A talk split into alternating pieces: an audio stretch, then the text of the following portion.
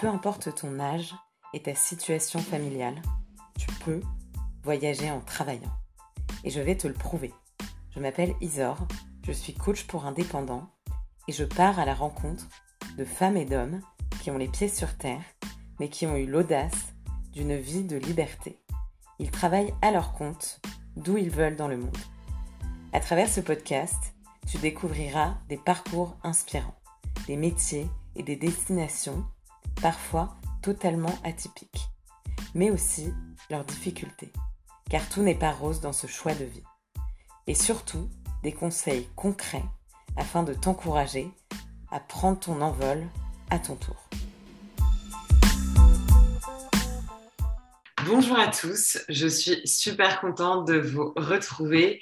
On est mi-septembre et je suis en compagnie de Guillaume. Hello Guillaume. Hello Isor, ravi d'être là. Je suis ravie aussi. Donc euh, Guillaume aujourd'hui va nous parler d'un sujet pour lequel euh, j'ai beaucoup de demandes sur mes réseaux. Ce sont les investissements, euh, notamment quand on est freelance et quand on est entrepreneur digital nomade. Donc ça va être le gros sujet de cet épisode. Donc il va nous parler un petit peu de tout ça. Pour commencer Guillaume, est-ce que tu peux te présenter et nous présenter ton parcours? Euh, ouais, alors euh, bah, moi c'est Guillaume, j'ai 32 ans. Euh, à la base, je suis quand même d'un monde qui est quand même complètement en dehors du digital nomade parce que je suis médecin de formation. Et en fait, j'ai investi depuis environ une dizaine d'années, d'abord en immobilier, puis dans d'autres secteurs. Et ce qui me permet aujourd'hui bah, de pouvoir voyager un peu comme je veux et de gérer mes, mes investissements à distance. Ok, Trop bien. Pour revenir un peu sur ton parcours, donc euh, tu as fait donc médecine, est-ce que tu as fait une spé Est-ce que tu as fait ça directement après le lycée? Comment ça s'est passé? Euh, ouais, alors parcours classique, hein, scientifique, euh, médecine, je suis rentré direct. Euh, j'ai fait ça pendant dix ans avec un redoublement au début. Je me suis intéressé rapidement à l'investissement parce que ça a commencé quand j'avais 21 ans. Au début, c'était devenu un peu par passion. En fait, j'étais mis dedans, euh, j'étais avec des gens qui en parlaient, j'ai fait mes propres recherches. Et en fait, rapidement, comme j'avais décidé que je ferais probablement pas que médecine de ma vie, voire pas du tout, euh, je m'étais dit que euh, j'allais commencer à investir dès plus jeune âge pour me permettre à la fin des études bah, d'avoir un revenu récurrent qui me permettrait de vivre et de voyager. Et en fait, j'avais déjà l'habitude de voyager quand j'étais quand j'étais salarié. Donc, j'avais déjà eu l'habitude, de, par exemple, d'aller au Sri Lanka, d'aller au Japon, de gérer un peu à distance. Ok, ouais, ce que tu veux dire, c'est que médecin, du coup, tu n'étais pas salarié. En fait, au, début, tu as un équivalent de salaire, un petit salaire. Après, ça commence à être aux alentours des 1500 euros vers la fin. Et, euh, et moi, j'utilisais ce salaire, mais j'utilisais euh, d'autres revenus, euh, notamment immobiliers, pour continuer d'investir, d'investir, d'investir en continu. Donc, médecine pendant 10 ans. Et est-ce que c'était une vocation à la base? Qu'est-ce qui t'a poussé vers, euh, vers la médecine? Et surtout, qu'est-ce qui t'a fait te dire, bah, en fait, non? Euh, Je pense que tu es toujours un peu fasciné par l'univers parce que tu as, quand même un, un, imaginaire, genre, tu sais, un peu série, genre, je sais pas si tu connais les, Scrubs ou, euh, des choses comme ça qui font, qui font un peu rêver. Fantasmé. Et ouais, voilà, c'est ça. Euh, donc moi j'avais ça au début. Je pense qu'aussi, comme beaucoup de médecins, ça c'est le côté un peu fucked up. Euh, en fait, tu as un côté un peu sauveur et tu as l'impression de te faire du bien en rendant service à autrui, parfois au détriment de toi-même. Et en fait, moi sur des longues périodes, bah, c'est vrai que ça, ça a fait diminuer la passion. Euh, et aussi, il faut être honnête, un environnement hospitalier qui est, enfin, qui est très dur. Hein. Pour revenir un petit peu plus en profondeur sur la partie de ton activité principale d'investisseur, je vais commencer par une première question qui est en tant que novice dans les investissements, en tant que freelance qui doit gérer euh, lui-même son argent, qui commence à avoir de la trésorerie, qu'est-ce que je fais de mon argent? Quels sont les choix les plus intelligents? Est-ce que l'immobilier, ça vaut le coup? Déjà, on va commencer par, euh, par cette partie-là. Et quels conseils tu pourrais donner sur la partie euh, immo? Alors, qu'est-ce qu'on fait de son argent? Je pense que c'est la question à un million de dollars. D'ailleurs, c'est marrant parce que souvent, c'est la première question que les gens me posent. Et moi, je, réponds systématiquement de la même façon. C'est-à-dire qu'en fait, plutôt que de partir des moyens, mm-hmm. il vaut mieux partir de soi. En fait, et de soi, c'est-à-dire euh, qu'est-ce qu'on veut? Et en fait, en investissement, il y a deux grandes catégories de choix. Soit vous voulez un revenu, c'est-à-dire qu'en fait, il y a un revenu récurrent qui arrive, qui va vous permettre de vivre ou que vous allez pouvoir réinvestir. Donc ça, c'est la première grande catégorie. Et la deuxième grande catégorie qui est, en fait, vous ne voulez pas de revenus, vous voulez que votre capital le capital, c'est-à-dire c'est l'argent que vous avez à votre disposition, mhm. augmente. Et notamment sur l'immobilier, on, en parlera juste après, il y, a, une grosse différence. Il y a aussi un truc dont on ne parle pas assez et qu'on a parlé un petit peu euh, genre avant de commencer le, podcast, c'est tout ce qui est euh, émotionnel. En fait, l'argent, c'est quand même quelque chose de très animal, en fait. Ça reflète des peurs, euh, ça peut refléter une insécurité, ça peut refléter aussi une valeur sociale, un, niveau de réussite également, parce que dans notre société, c'est quand même un marqueur assez important euh, de, réussite qui est objectivé par l'argent. Et par exemple, prendre en compte ces valeurs, si vous avez un côté très sécuritaire qui dit, bah, écoutez, euh, moi, j'ai plutôt envie d'être sûr que demain, j'ai un toit sur la tête et, euh, et, que je puisse me loger tranquillement et que j'ai pas de problème pour me nourrir, si vous avez cette part-là, vous n'allez pas du tout avoir le même profil d'investissement que quelqu'un comme moi qui me dit, bah, de toute façon, moi, ce qui m'intéresse, c'est la liberté avant tout. Euh, je sais que de toute façon, j'arriverai toujours à me débrouiller. Et en fait, à aucun moment, je me pose la question si je vais pouvoir manger demain. Donc, donc en fait, ça, c'est, ça, c'est aussi. Pas du tout le même mindset, c'est sûr. Voilà, mais il y, a un côté très personnel. Ouais. Après, en fait, une fois que vous avez réfléchi à, un peu comment vous êtes, quand vous vous situez vis-à-vis de l'argent, euh, qu'est-ce que vous avez envie de faire? C'est-à-dire, encore une fois, est-ce que vous voulez plutôt quelque chose qui rapporte du revenu ou quelque chose qui fasse grossir euh, votre capital, qui est euh, la somme des investissements que vous avez à disposition? Il y a d'autres trucs auxquels il faut penser, et d'autant plus en tant que digital nomade, c'est un, le temps que vous êtes prêt à passer. Et ça, par exemple, bah, pour l'immobilier, ça va jouer vachement, ou pour d'autres types d'investissements. Mm-hmm. Et deux, entre guillemets, mais qui est un peu lié aux questions précédentes, c'est le niveau de risque que vous êtes prêt à accepter. Et en fait, le niveau de risque, euh, ça, c'est un truc que vous entendrez tout le temps quand on parle d'investissement.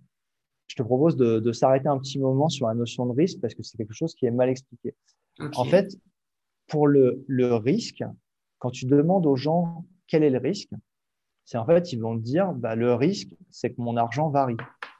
Donc, euh, par exemple, que l'argent, ça bouge en haut, en bas, en haut, en bas, et qu'en fait, ça bouge tout le temps. Mais en fait, ce n'est pas tout à fait vrai. Parce que ça, c'est ce qu'on appelle la volatilité. Bon, c'est un, terme, voilà. Mais en fait, ce qui correspond à dire qu'en fait, votre argent peut varier. Mais finalement, quand tu réfléchis, quand tu investis, le vrai risque, c'est quoi? C'est de perdre de l'argent. Exactement. Finalement, oui. Mais c'est un peu stupide à dire, mais en fait, beaucoup de gens n'ont pas le réflexe tu te dis qu'en fait, si le risque, c'est de perdre de l'argent, c'est-à-dire que le risque, c'est que tu perdes de l'argent au moment où tu revends ton investissement. Et si tu te dis ça, tu te dis qu'en fait, le, moment où tu perds de l'argent, c'est quand tu revendras. Donc, c'est-à-dire que c'est à la fin de ton investissement. Et donc, en fait, le fait que ça varie avant la fin, bah, ce n'est pas très important, en fait. Et donc, du coup, pour diminuer ce risque, pour être sûr au maximum de ne pas perdre d'argent, il y a un grand secret en investissement, c'est le temps. Et le, temps va être votre allié. Plus vous vous projetez dans un futur qui est loin, moins la probabilité de perdre, euh, elle va être importante. C'est-à-dire que plus votre probabilité de perdre va être faible. Ouais, alors je, vais me faire l'avocat du diable. J'ai investi, euh, je ne sais pas, 20 euh, 000 euros et je me retrouve dans une mer de noire et j'ai absolument besoin de récupérer mes investissements du jour au lendemain Et eh ben, ça, c'est le cas typique de tu as trop investi. Parce qu'en fait, si, si tu as besoin de récupérer l'argent de tes investissements, c'est que tu as trop investi. Quand, quand, tu es freelance, quand tu es digital nomade, mais même pour tout type d'investisseur, mhm. le premier truc à faire, c'est une fois que tu t'es fixé une durée d'investissement, qui par exemple te dire, bah, moi je veux du 2 ans, du 5 ans, du 10 ans ou plus, tu te fais ce qu'on appelle un fonds de sécurité. Et, ce, et, ce, fonds de sécurité, ça va être de l'argent que tu vas garder pour toi, euh, pour tes voyages, pour ton, ton, logement, ta nourriture, ton utilisation au quotidien, mais aussi en cas de coup dur. Par exemple, je ne sais pas si tu as besoin d'un véhicule et que ton véhicule lâche, ou, de problèmes de santé, ou ce genre de choses. Et en fait, ce fonds, c'est ça que tu vas toucher en cas de problème. Tu, idéalement, tu ne rachètes jamais tes investissements euh, en cas de problème. Ça, ça, peut arriver, tu vois, des, tu vois genre type Covid. Bon, bah voilà, tu n'as pas eu de chance, tu as eu plusieurs problèmes, ton activité s'est arrêtée. Tu t'étais prévu 12 mois et finalement, bah, ça fait deux ans que ça ne tourne plus. Euh, mais idéalement, tu, fais, tu pioches toujours dans ton fonds de sécurité. Ce fonds de sécurité, euh, pour donner une idée aux gens, moi, ce que je conseille, c'est euh, de se faire un fonds de sécurité qui entre 6 mois et maximum 12 mois de dépenses mensuelles. Ouais, donc c'est déjà de prendre conscience euh, quel est ton coût de, de la vie, euh, grosso modo par mois, en visant plutôt large, et, euh, et te dire il faut que j'ai 6 à 12 mois idéalement de sécurité, de plafond que je ne touche pas. Et ce qui est intéressant dans ce que tu dis, c'est que finalement, c'est une mentalité que pour les gens qui nous écoutent, qui sont déjà à leur compte, que tu es obligé d'acquérir parce que euh, le jour où tu perds un client, eh ben, il faut bien que tu aies une sécurité. Sinon, en fait, tu dors plus la nuit. Donc, tu es obligé de mettre toujours de côté, non pas, euh, et, ça, on va en reparler justement, non pas forcément euh, pour investir dans de l'IMO ou quoi que ce soit, mais simplement pour te dire, le jour où j'ai plus de clients, bah, moi, j'ai pas de chômage, donc il faut bien que je mange. voilà. Ouais, ouais, en fait, c'est un peu comme euh, si tu fais un tout petit peu, pardon, tous les jours, ça aura bien plus d'efficacité à long terme que, euh, que si tu te défonces pendant un mois et qu'après tu fais plus rien. Donc, c'est exactement le même euh, process, effectivement. Et c'est vrai que pour les gens qui, qui ont peur, comme tu le disais très justement, il y a l'aspect émotionnel qui est très fort dès qu'on dès qu'on parle d'argent. Pour les gens qui ont peur, entre 2007 ou 3000 finalement. À la fin du mois, ça ne te fait pas une différence. Par contre, à la fin de l'année, euh, tu te rends compte que vraiment, tu as bien fait de, de, le faire de manière récurrente.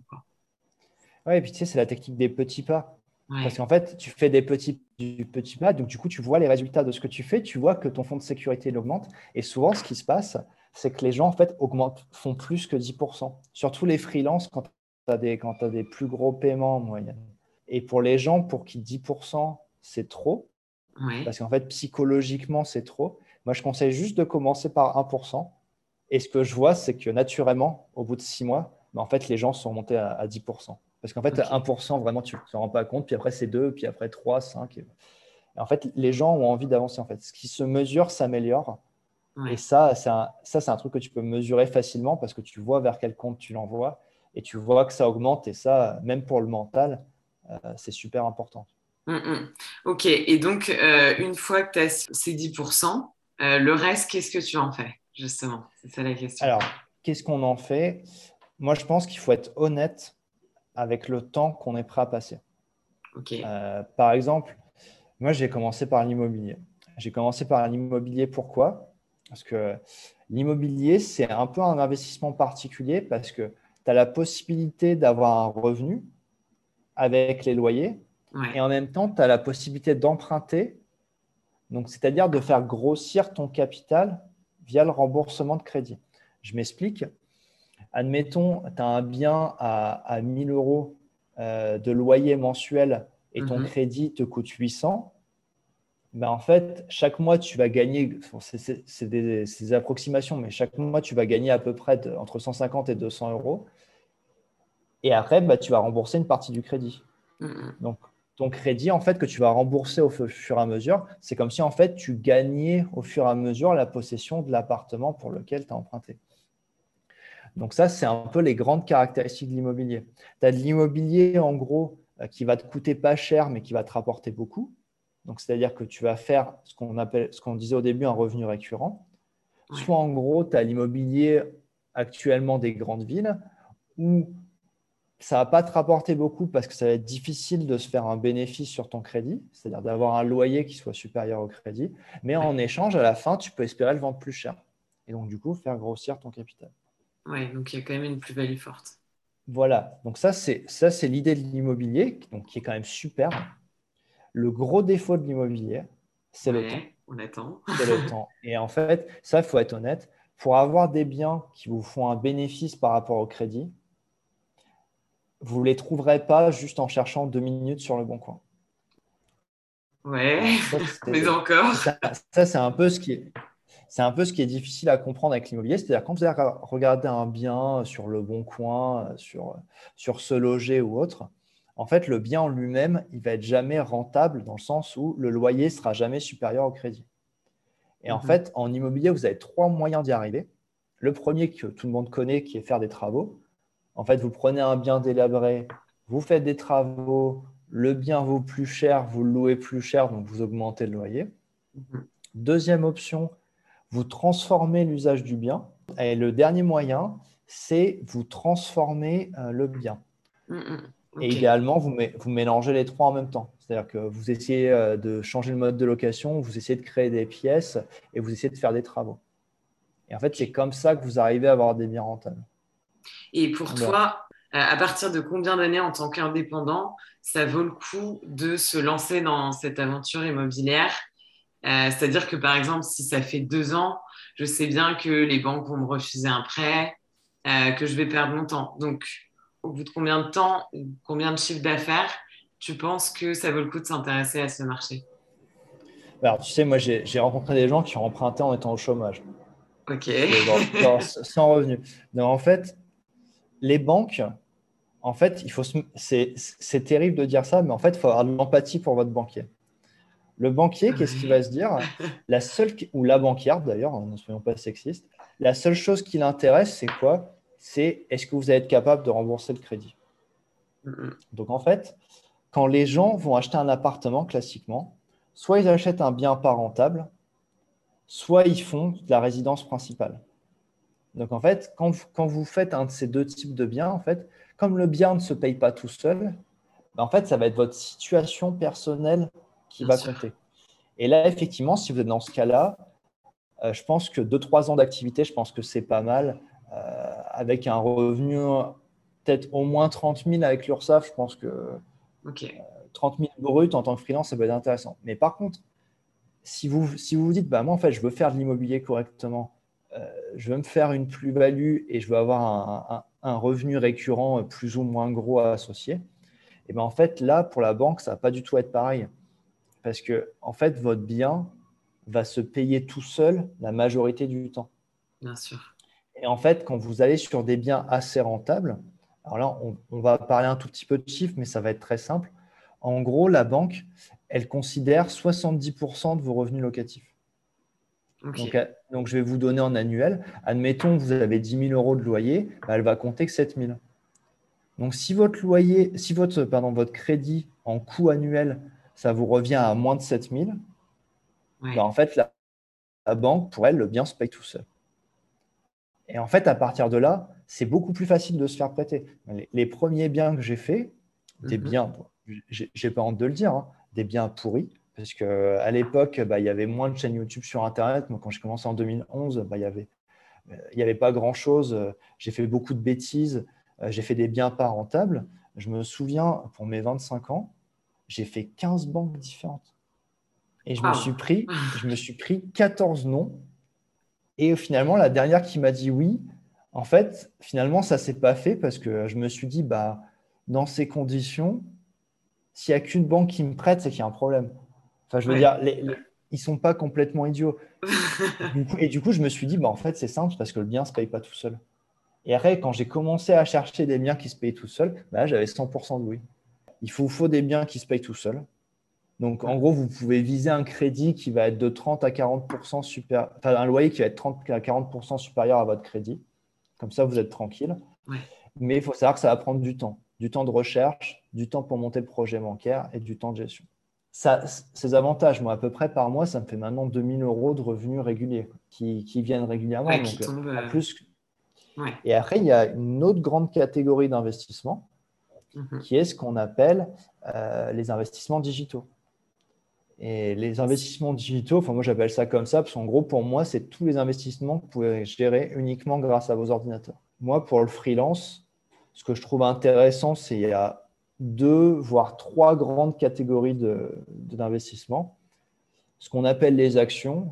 Je suis sûr que tout le monde a entendu parler au moins une fois la radio euh, d'actions. Il y a les crypto-monnaies, mais en ce moment, c'est quand même euh, un sujet assez récurrent. Voilà. Et après, euh, il y a des investissements que j'appelle un peu clés en main, c'est-à-dire des investissements qui sont tout gérés. Genre, par exemple, vous pouvez donner de l'argent à un fonds immobilier et lui, en fait, bah, il loue pour vous et il vous donne un rendement. Euh, par exemple, euh, l'or et les métaux précieux, tu les mettrais dans quelle euh, catégorie? Bah, En fait, l'or, c'est considéré un peu comme un refuge de, de valeur. En fait, l'or, ça monte quand tout va mal. Parce qu'en fait, les gens ont peur, donc achètent de l'or en se disant ben, en cas de difficulté, c'est quand même quelque chose qui est resté sur plusieurs millénaires. Voilà, c'est une valeur sûre. Moi, je sais que personnellement, dans l'investissement, je préfère avoir un côté productif. Pourquoi? Parce qu'en fait, quand, quand, le jour où tu veux revendre, et ça, pour l'instant, c'est mon expérience sur 10 ans, mm-hmm. c'est à part sur des marchés un peu de connaisseurs où en gros, euh, tu type l'art, en fait, tu vas essayer de vendre une renommée, une rareté, euh, euh, tu as un marché de pricing qui est un peu difficile, tu as une cote qui varie. En fait, les gens, quand tu vas revendre un, investissement, ils vont tous regarder combien ça, combien ça rapporte et en pourcentage et qu'est-ce que ça produit. Et du coup, c'est pour ça que c'est beaucoup plus facile de, d'évaluer en prix un bien immobilier ou par exemple une action Mhm. plutôt que par exemple une œuvre d'art euh, qui est, euh, qui est hyper complexe. D'accord, sauf que l'action, euh, dis-moi si je me trompe, c'est le même concept dans le sens où, tu mets de l'argent, tu paries un peu sur une entreprise où sa valeur augmente parce que le chiffre d'affaires augmente, parce que le nombre d'employés augmente, etc. Ou alors, bah, comme au poker, tu as mal parié et finalement, ça ne te rapporte pas grand-chose. Donc, je vois pas trop la différence avec le marché de l'art. Ou si tu as, estimé que ce tableau allait valoir dans cinq ans beaucoup plus et que finalement euh, l'artiste fait des bouts après et que du coup euh, personne n'a envie de. Enfin voilà, que ton tableau vaut la même valeur, voire moins, bah, pour moi, c'est assez similaire au, système d'action. Bah, c'est super intéressant et tu as raison, présenté comme ça. Si tu te souviens au début, on a dit qu'en fait, un investissement, c'était soit quelque chose qui faisait un revenu, soit quelque chose qui faisait augmenter son capital. Yes. Et en, fait, les actions, euh, vous achetez une part d'une entreprise qui a des revenus. Mm-hmm. Et en fait, ces revenus se reflètent dans le prix de l'action, mais peuvent également vous être versés. Mais grossièrement, c'est ce qu'on appelle un dividende. C'est-à-dire mm-hmm. que votre action, vous donne une petite part, un peu, si vous voulez, comme un loyer d'un appartement, une fois par an, voire un petit peu plus, où ils vous disent, bah voilà, on a fait un bénéfice, on partage une partie avec les actionnaires, donc vous, si vous en avez acheté une partie, et vous recevez un petit quelque chose. Donc ça, c'est la, ça, c'est la différence. Moi, tu vois, là, si, si on parle des actions, tu vois, tu l'as très bien dit, euh, si on essaie de choisir, uh-huh. en fait, c'est un côté un peu casino. Ouais. Parce que choisir ses actions, c'est un, vrai métier. C'est un vrai métier. Euh, moi, ça fait, je passe quand même beaucoup de temps dessus. Mm-hmm. J'ai essayé beaucoup de choses. Et en fait, même quand vous analysez les comptes de la société, que vous essayez de faire vos calculs, euh, vous essayez de prévoir l'avenir, vous n'êtes jamais à l'abri d'un événement euh, type Covid ou autre qui finalement va invalider toutes vos prescriptions. Mhm. Et surtout, bah, si vous choisissez la mauvaise, moi, pour les gens qui, veulent faire des actions, et moi, ce que je conseille à tout le monde, et ce qui historiquement, moi, m'a fait les meilleurs rendements, c'est en fait de faire ce qu'on appelle des trackers ou des ETF. Qu'est-ce que c'est un tracker ou un ETF En fait, simplement, c'est un ensemble d'actions qui vont être choisies automatiquement par un ordinateur. Par un Comment cet ordinateur voilà, comment cet ordinateur va choisir ben, En fait, les, plus connus, ça va être des trackers qui répliquent des indices. Alors, je vais vous donner un exemple qui est hyper connu, que tout le monde va comprendre. Le Standard Poor's, c'est les 500 plus grosses entreprises américaines. Mhm.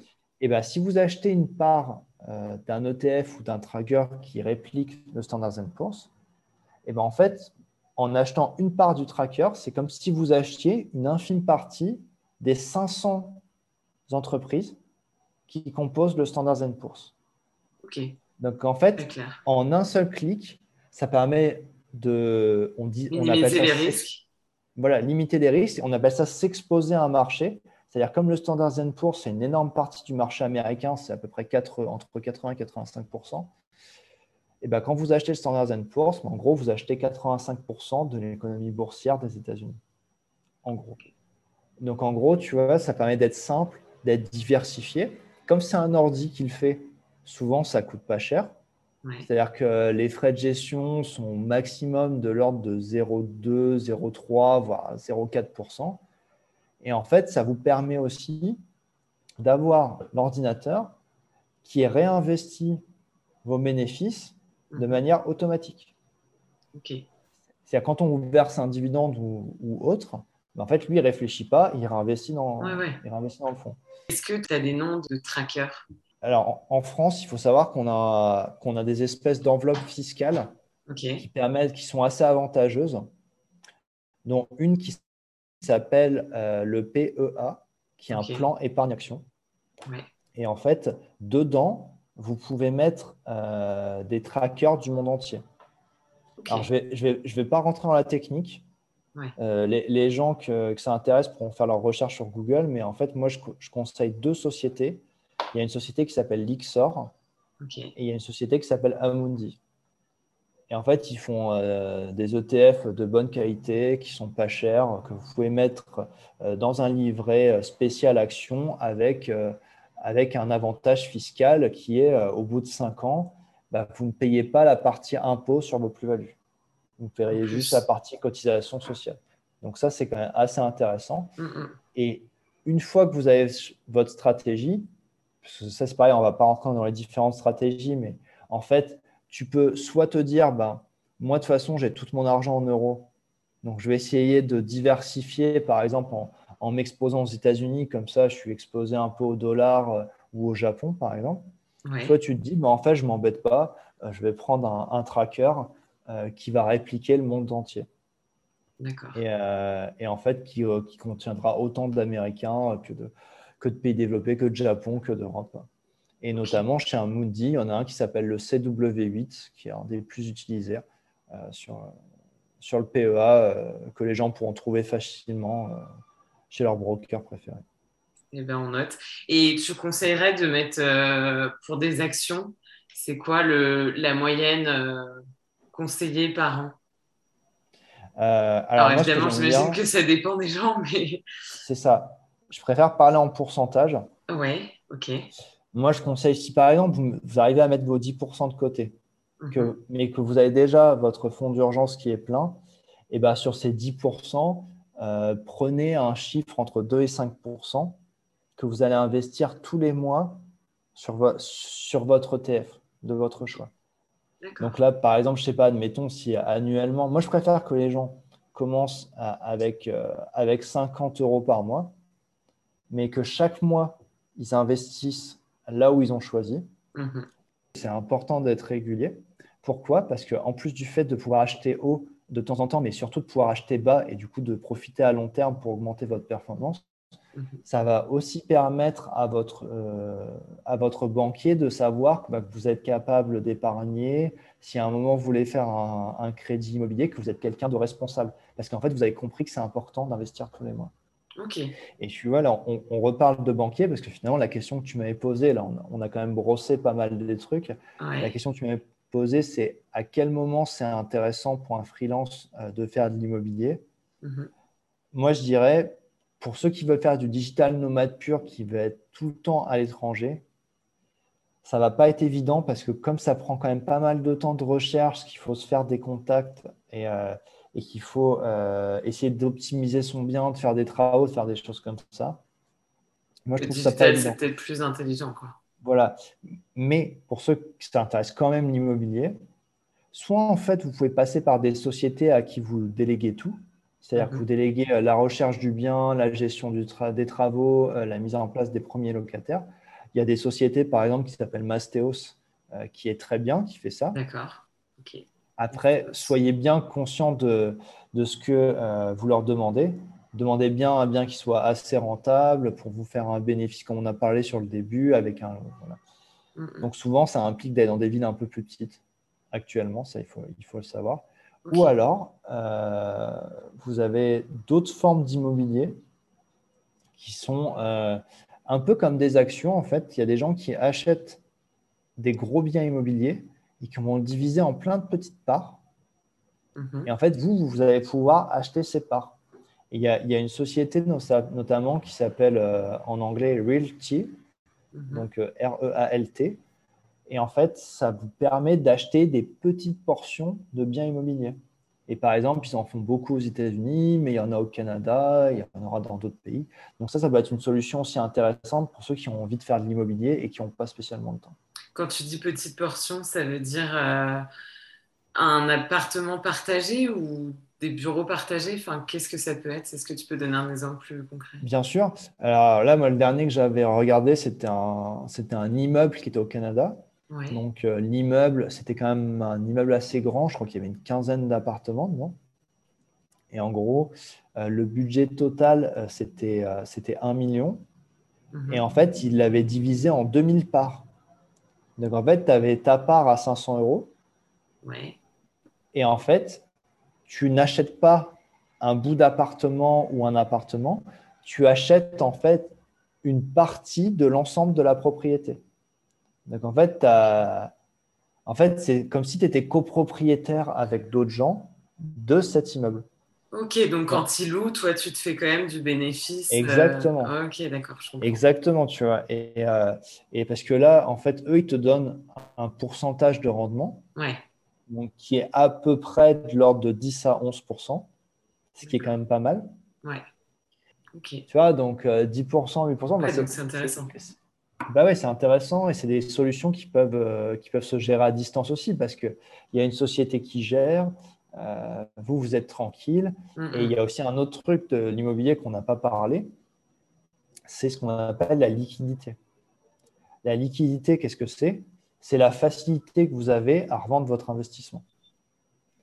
Par exemple, pour un bien immobilier, euh, revendre, bah, ça implique trouver un vendeur, passer, un acheteur, pardon, euh, passer par le notaire, euh, que cette personne obtienne son prêt à la banque, que la signature se fasse et que vous receviez les fonds. En moyenne, ça va prendre 3-6 mois. Ouais. Pour une action, eh ben, si vous trouvez quelqu'un qui est prêt à vous l'acheter au prix que vous demandez, euh, c'est un clic et ça met quelques secondes. Et bien là, justement, pour ce type d'investissement immobilier où on vend une part, ben, en fait, vous avez ce qu'on appelle un marché secondaire. Qu'est-ce que c'est un marché secondaire En fait, c'est des gens qui sont prêts à racheter des parts de gens qui veulent vendre. C'est-à-dire, euh, voilà, tout simplement. Ouais. Et en fait, bah là, vous pouvez le revendre en quelques, en quelques minutes. Ok. Ok, Donc ça, en fait, cette, notion de liquidité, elle est quand même assez importante. Ouais. Je, je savais même pas que ça, ça existait. Bah Tu parce vois, qu'en enfin, fait, je, je les- découvre plein de choses sur, euh, sur les investissements et c'est vrai que quand tu t'y intéresses pas particulièrement, euh, enfin, les infos sont pas dans le journal ou sont dans la presse spécialisée, mais, euh, mais pas tellement au grand public. Et euh, du coup, c'est ouais, c'est passionnant de voir toutes les options possibles auxquelles les gens euh, ne pensent pas. Et justement, là, il y a une dernière forme d'investissement qu'on n'a pas parlé, qui sont les crypto-monnaies. Yes. Et en fait, les crypto-monnaies, il y a plein de manières de l'aborder. Ça, ça peut être très compliqué, mais moi, souvent, ce que je conseille aux gens, c'est de partir de manière très simple. Mhm. En fait, il y a, il y a ce qu'on appelle des crypto-monnaies qui s'appellent des stablecoins, donc de l'argent stable. Et en fait, qu'est-ce que c'est de l'argent stable? C'est juste une crypto-monnaie qui euh, réplique le cours du dollar. D'accord. Donc, en fait, de manière tout simplement, c'est-à-dire qu'au lieu d'avoir un, un dollar euh, sur un compte en banque, ben, vous avez un dollar euh, dans l'écosystème de la crypto-monnaie. Et à l'intérieur de ce- cet écosystème, encore une fois, de manière super simple, vous avez des entreprises Mhm. auxquelles vous pouvez envoyer euh, vos dollars euh, en crypto-monnaie, donc vos fameux stablecoins. il y en a plein, mais si je devais donner un, ou deux exemples pour les gens qui ont envie de rechercher, il y en a un qui s'appelle USDC qui est très bien. Euh, il y a le DAI qui est très bien aussi. Euh, DAI, il y a, l'UST aussi qui est très bien aussi. Et, euh, en fait, bah, ces entreprises, en échange du fait que vous leur envoyez vos dollars digitaux, mhm. et bah, eux, ils vous rémunèrent 10% par an qui m'est payé quotidiennement. Ouais, pour, entrer plus dans le, concret de quelqu'un qui demain veut se lancer sur le monde euh, incroyable euh, et, grandissant des cryptos, euh, très concrètement, qu'est-ce que je fais, où je vais, voilà, qu'est-ce que, enfin, comment je choisis? Est-ce que tu peux nous, guider comme, bah, comme quelqu'un ouais, qui, ne sait pas du tout par où commencer et qui, a, qui peut avoir peur de se faire avoir par la volatilité justement dont tu as parlé? Eh bien alors du coup, si, pour les gens qui commencent, moi vraiment, je conseille au début d'être 100% en, en stablecoin, c'est-à-dire en, en, dollars digital. Pourquoi? Parce qu'en fait, au début, ça vous permet d'aller chercher un rendement de 10%. Vous ne prenez aucun risque et vous assurez un rendement qui est quand même 20 fois supérieur au taux du livret A sans risque. Mm. Et il y a aussi un truc, puisque ça j'ai oublié de le dire, euh, dans tout ce qui est investissement, il y a aussi le côté impôt qui est important. Bien sûr. Et dans l'univers de la crypto-monnaie, tant que vous restez dans l'univers de la crypto-monnaie, c'est-à-dire que vous ne repassez pas en euros ou en dollars, tant que vous restez dans le digital, mais en fait, vous n'êtes pas imposé jusqu'au jour où vous allez sortir. Donc ça, c'est quand même assez intéressant. Pour les gens qui veulent commencer, euh, moi, il y a deux entreprises que j'aime bien. Euh, qui s'appelle Nexo et, euh, et, Celsius. Donc, je, t'enverrai les liens euh, faire. Et en fait, sur ces plateformes-là, la manière la plus simple de faire, pas la plus optimisée, mais vraiment la plus simple, c'est en fait avec votre carte bancaire, vous achetez une partie de dollars digital et en fait, la plateforme, elle le place automatiquement sur, pour vous avec les fameux 10% par an et vous, et vous êtes payé tous les jours sans rien faire. Ça, c'est vraiment le très très simple. Tu n'as pas beaucoup de risques. En fait, les gens, en fait, les gens qui ont un livret A peuvent prendre un dixième, un, vingtième de leur livret A et ça leur permet de prendre une toute, toute, toute petite partie de risque et d'avoir un, rendement qui va être doublé, voire triplé sur leur livret A. Parce qu'en en fait, cette partie de 10%, bah, elle est 20 fois plus rémunérée que l'autre. Mm-hmm. Euh, après, pour ceux qui veulent un petit peu plus, oui. Euh, il y a des endroits, donc un peu comme les places boursières, quand vous voulez acheter des actions, il faut aller sur ce qu'on appelle des courtiers, qui sont des, entreprises qui vont communiquer vos souhaits d'achat aux places de marché. en fait, c'est-à-dire, place de marché, c'est là où se font les ventes et les achats. en fait, vous, vous dites, je sais pas, je veux acheter 100 euros de l'action Tesla, par exemple. Et lui, en fait, il envoie au marché. Et puis, s'il y a un vendeur qui est prêt à vous la vendre à ce prix-là, bah, il vous l'envoie juste après. Bah, ça, pour les crypto-monnaies, c'est pareil. Et ces endroits s'appellent des exchanges. Et euh, moi, je sais que personnellement, il y, en a, il y en a qui sont très connus, qui s'appellent Coinbase. Euh, je suis sûr que les, gens connaissent. Moi, ce que je conseille, ce que j'aime bien, moi, j'aime bien Kraken. Euh, pareil, je t'enverrai les liens. et, Binance notamment. Ok, bah, tu vois, même moi je connais, donc voilà. c'est que a priori c'est assez connu, ouais. Euh, ok, et du coup, ça, c'est des, des applis même où tu rentres, dis-moi, enfin arrête-moi là où je me trompe, hein, où tu rentres tes codes. Bah, évidemment, il y a tout un, aspect sécurisé, carte d'identité et tout. et ensuite, c'est l'appli directement euh, qui te montre les tendances et qui te propose euh, d'investir sur un tel euh, et un tel monnaie virtuelle. Exactement. Sauf que là, comme quand tu es débutant, tu vas plutôt faire des coins stables, donc les, fameux stable coins. En fait, les exchanges, notamment Kraken, ils ont un gros avantage, c'est que tu peux payer par virement. Et en fait, qui dit paiement par virement, dit beaucoup moins de frais. Ok. Et en fait, du coup, ça permet d'optimiser en, en partie par exemple, admettons, on, reste sur la partie stablecoin, tu achètes une partie du SDC donc Mhm. euh, le fameux dollar virtuel. Ouais, ouais, ouais. Et ben en fait, après, pour l'envoyer sur ton protocole de rémunération, tu cliques juste sur retirer. Mhm. Donc, euh, retirer, tu as withdraw. Et en fait, tu n'as plus qu'à copier l'adresse d'envoi que tu vas trouver sur ton protocole de rendement. Je vais faire un exemple, comme ça, ça va être plus simple. Yes. Imaginons que tu utilises Nexo pour le rendement et Kraken pour les achats. Mhm. Ben, en fait, ce que tu vas faire, c'est que tu vas faire un virement vers Kraken. Donc, on va prendre un exemple de 1000 euros. Tu vas convertir ces 1000 euros en USDC. Ça va donner à peu près 1200 dollars. Et ces 1200 dollars, tu vas, tu vas d'abord aller sur Nexo où tu, vas, où tu vas cliquer sur recevoir et il va t'envoyer une, une adresse de reçu. Cette adresse, c'est à peu près une trentaine, quarantaine de caractères. Donc, tu as des lettres, des chiffres, des majuscules, des minuscules. En fait, en pratique, tu t'embêtes pas, tu fais copier-coller. Tu as même le bouton copier juste à côté, tu n'as même pas besoin de faire CTRL-C, CTRL-V. Ouais. Et après, tu vas sur Kraken, tu fais envoi et tu, tu, copies, tu copies ton adresse. Et ce qui y a bien en plus quand tu passes par un exchange, c'est que eux, ils ont l'habitude de voir si euh, les adresses, elles, elles existent. Donc, par Ouais, exemple, donc tu peux admettons- pas envoyer de l'argent euh, dans le vide. voilà.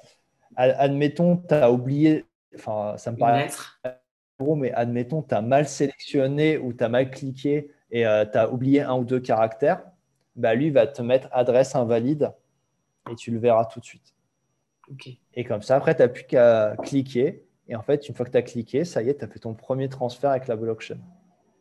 Donc en fait, vraiment, euh, là, si on comparait avec un monde bancaire classique, Oui. les transferts de crypto-monnaies, donc là que tu as envoyé de Kraken vers Nexo, c'est Mhm. pas plus compliqué que de faire un virement avec un IBAN.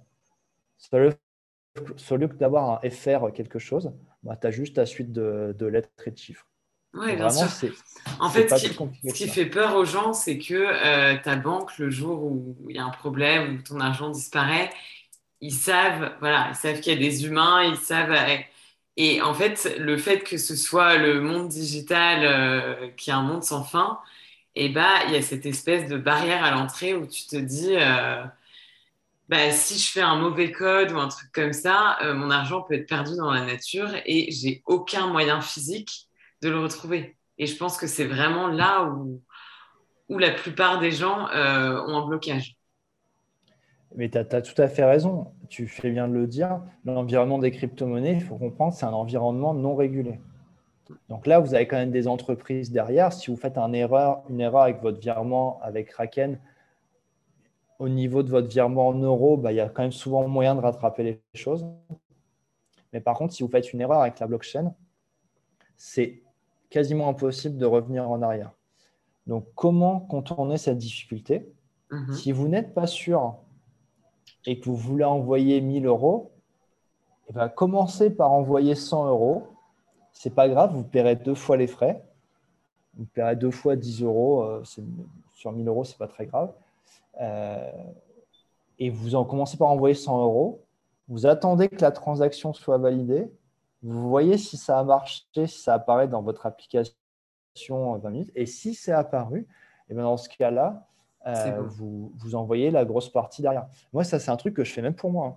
Par exemple, moi, je fais des trucs un peu plus avancés où j'ai mon propre portefeuille et c'est moi-même qui communique avec la blockchain directement.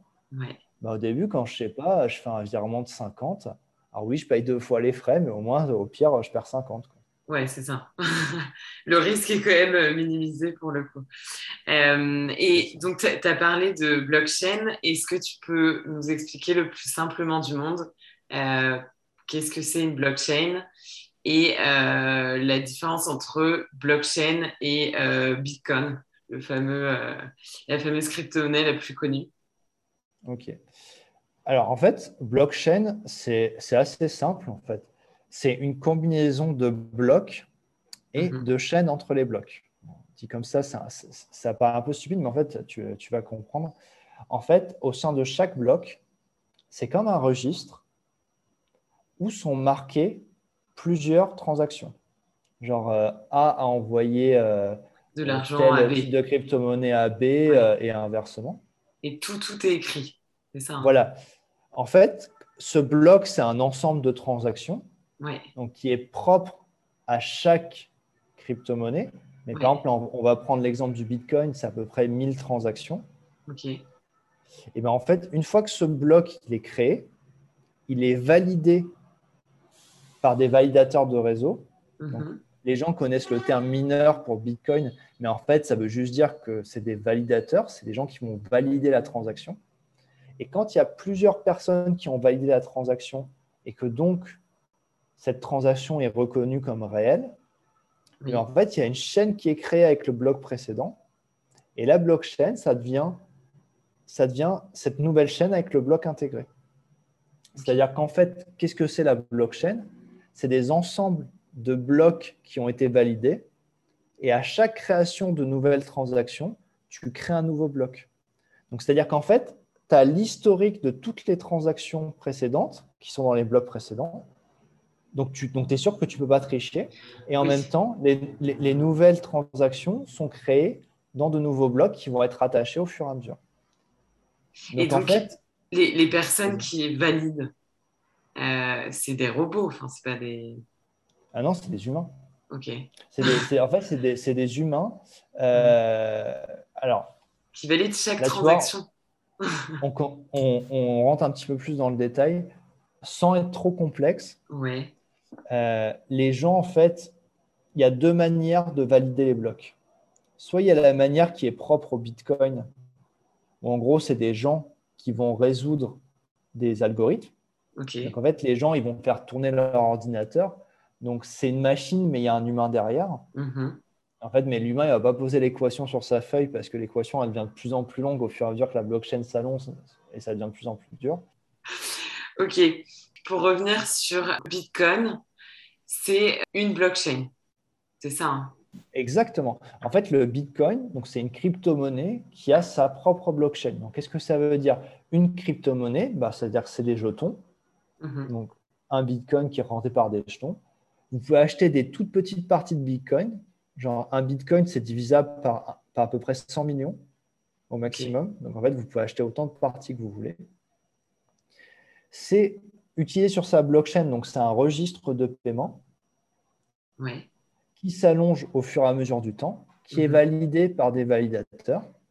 Et pourquoi le Bitcoin s'est utilisé et c'est le plus connu euh, et c'est le plus cher donc euh, mhm. de, toutes les crypto-monnaies? Eh ben, C'est pour trois raisons. Premièrement, c'est le premier. C'est-à-dire qu'en 2009, euh, le, le, Bitcoin, ça a été le premier à créer sa blockchain. Deuxièmement, euh, en fait, dans le code, ça a été décrété dès le début que maximum, il y aurait 21 millions de bitcoins. Oui, il y avait une limite. Donc ça le rend rare euh, tout de suite. Voilà, ça le rend rare. Et surtout que là, bah, par exemple, on sait qu'il y a déjà 4 euh, millions de bitcoins qui sont perdus dans la nature. Parce qu'en fait, à, l'époque, en fait, là maintenant, vous avez des trucs tout simples, vous pouvez copier-coller votre adresse. Mais à l'époque, c'était vraiment en mode artisanal, en fait. Les gens, ils imprimaient euh, leurs leur clés sur des feuilles euh, où ils perdaient leurs clés de paiement. Euh, et en fait, là, ils ne pouvaient plus récupérer leur portefeuille. Donc ça, en fait, ce risque de perte, souvent, il est derrière nous maintenant. Vous pouvez toujours récupérer maintenant, il n'y a, plus de problème. Et aussi parce qu'en fait, y a les bitcoins, ils sont créés au fur et à mesure. Et sans rentrer dans les détails, euh, au début, il y avait beaucoup plus de Bitcoin qui est créé. Et au fur et à mesure qu'on va avancer, mhm. jusqu'à peu près en 2140, si, on est toujours là, euh, et ben, il y a des Bitcoins qui vont être créés de manière dégressive. Et en 2140, il n'y aura plus de Bitcoin qui sera créé. En fait, c'est un choix qui s'appelle euh, le halving. Qu'est-ce que c'est le halving en quelques mots? C'est-à-dire que tous les 4 ans, il y a deux fois moins de Bitcoin qui est créé. Donc au début, il y avait 50 bitcoins créés euh, par bloc, donc les blocs dont on avant. Après, il y a 25, 12,5. Là, actuellement, il y en a 6,25. Et, euh, en, et en 2024, il y en aura 3,25, et ainsi de suite. En fait, tu divises à chaque fois par deux le nombre de récompenses. Donc, ce qui fait, en résumé, ce qui fait que le bitcoin, il a cette valeur, il est, c'est juste parce que c'est le plus connu. C'est le premier. Il est rare. Mhm. et il va, il va y en avoir de moins en moins qui vont être créés. C'est aussi simple que ça.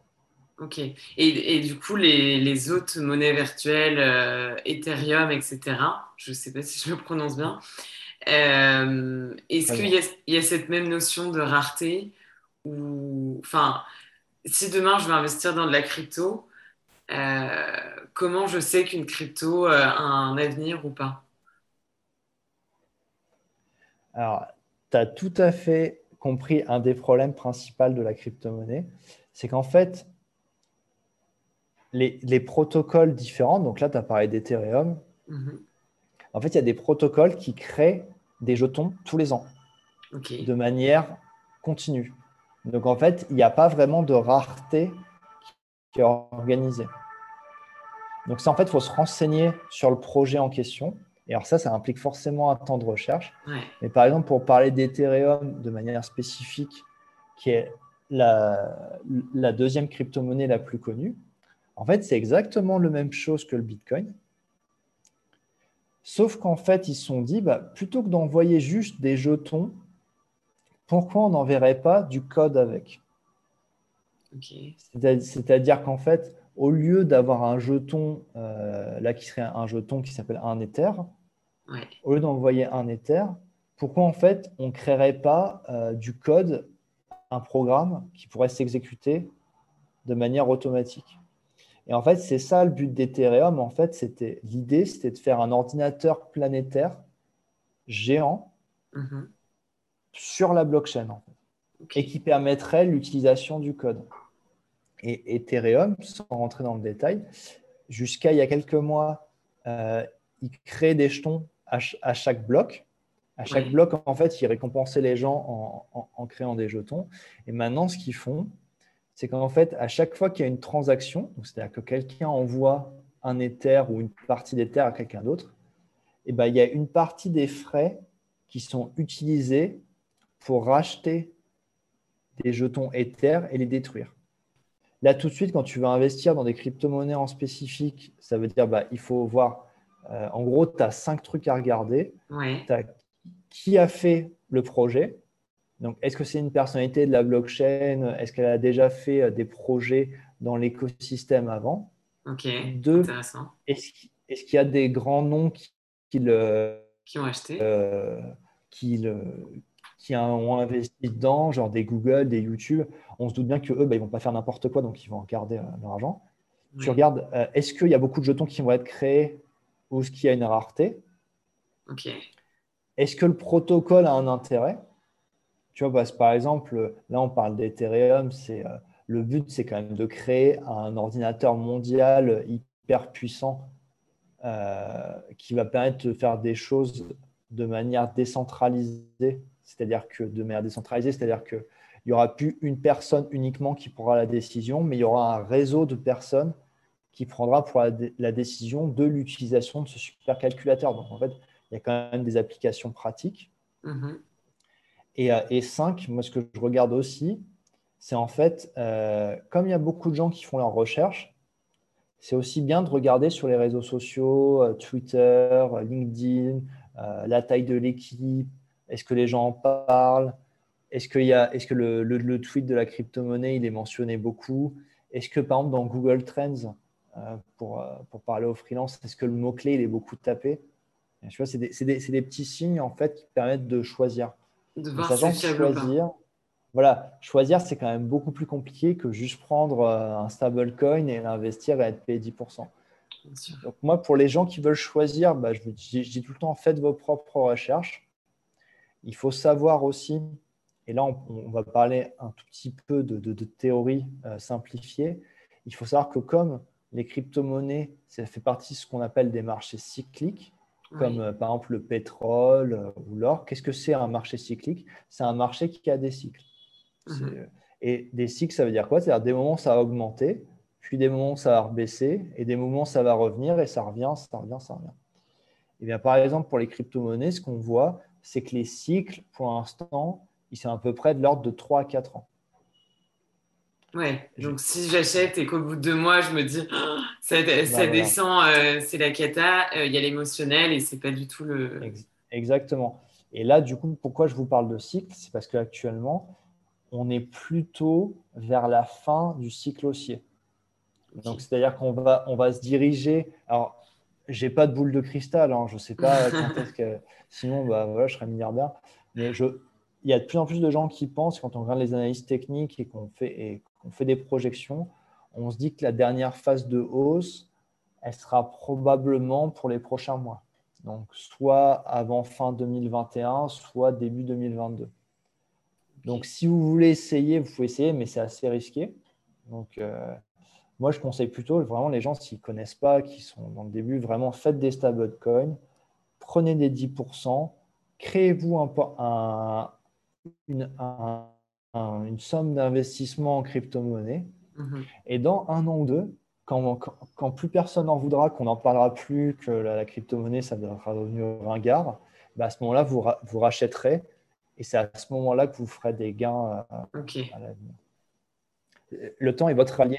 Ouais, Le temps est votre allié, il ne faut jamais l'oublier hein, dans l'investissement. Donc, vous n'êtes pas là pour 2-3 mois, vous êtes là pour plusieurs années. Et si vous êtes là pour plusieurs années, ben, en fait, vous avez le temps. Ok. Oui, c'est ce que me, disait un ami euh, investisseur. C'est euh, moi, c'est pour ma retraite.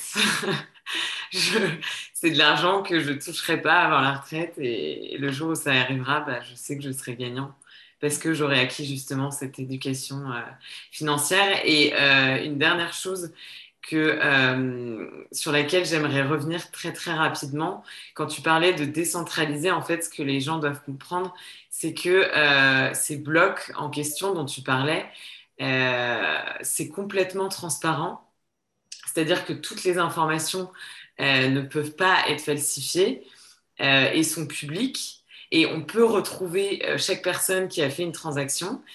Et donc, euh, bah, ça pourra même amener euh, à long terme, alors tu vas me dire ce que tu en penses, c'est décentralisé dans le sens où si demain les gens ont confiance en la blockchain, les banques ne servent plus à rien parce que les banques finalement, c'est une intermédiaire de confiance, un intermédiaire de confiance entre deux, deux entités. Et donc, si tu as la blockchain qui est cet intermédiaire de confiance, bah, finalement, il euh, n'y a plus besoin de, bah, d'intermédiaires autres. Exactement. Bah, en donc, quel est l'avenir des banques ben, En fait, tu fais le truc très simple. Centraliser, c'est une entreprise.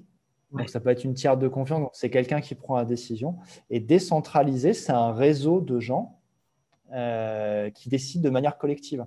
Sauf que là, tu as bien dit, la blockchain, en fait, c'est comme si c'était un peu dans le cloud, avec des gens qui communiquent via Internet.